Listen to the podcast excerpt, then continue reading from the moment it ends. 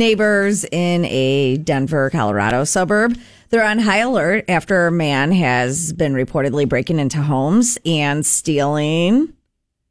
Christmas uh, stuff because he's the Grinch. Yeah, no, not it.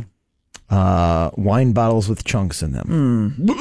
So Have it- everyone wants that. what is it? Uh, women's underwear. Oh, He is dubbed the Park Hill Panty Thief. Obviously. And police are now searching for a possible Oh, they don't know suspect. him? Oh. No, they don't. One woman says that she caught the robber red handed in her home, grabbed a knife, and she approached the man. Eer, eer. then he shoved her roommate into the wall. The roommate ended up stabbing him twice. Wow. He had something in his mouth, and it was a sex toy.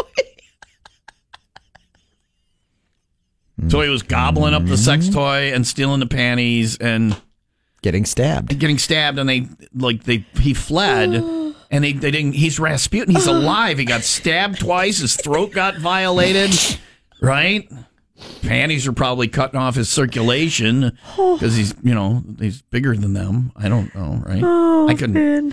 Uh, and they didn't catch him. He's out there. He's still out there, you Yeah, yeah. With stab wounds. stab if you wounds. stab a guy twice and he's, you know, he doesn't have to go to the ho- hospital, or how do you show up at the hospital and you're like, yeah, I got stabbed twice? They're like, sir, we're more concerned about the dildo in your mouth. Oh, I, I fucking. This is why I use work. This is why I use the fun. You don't want to know where the panties are.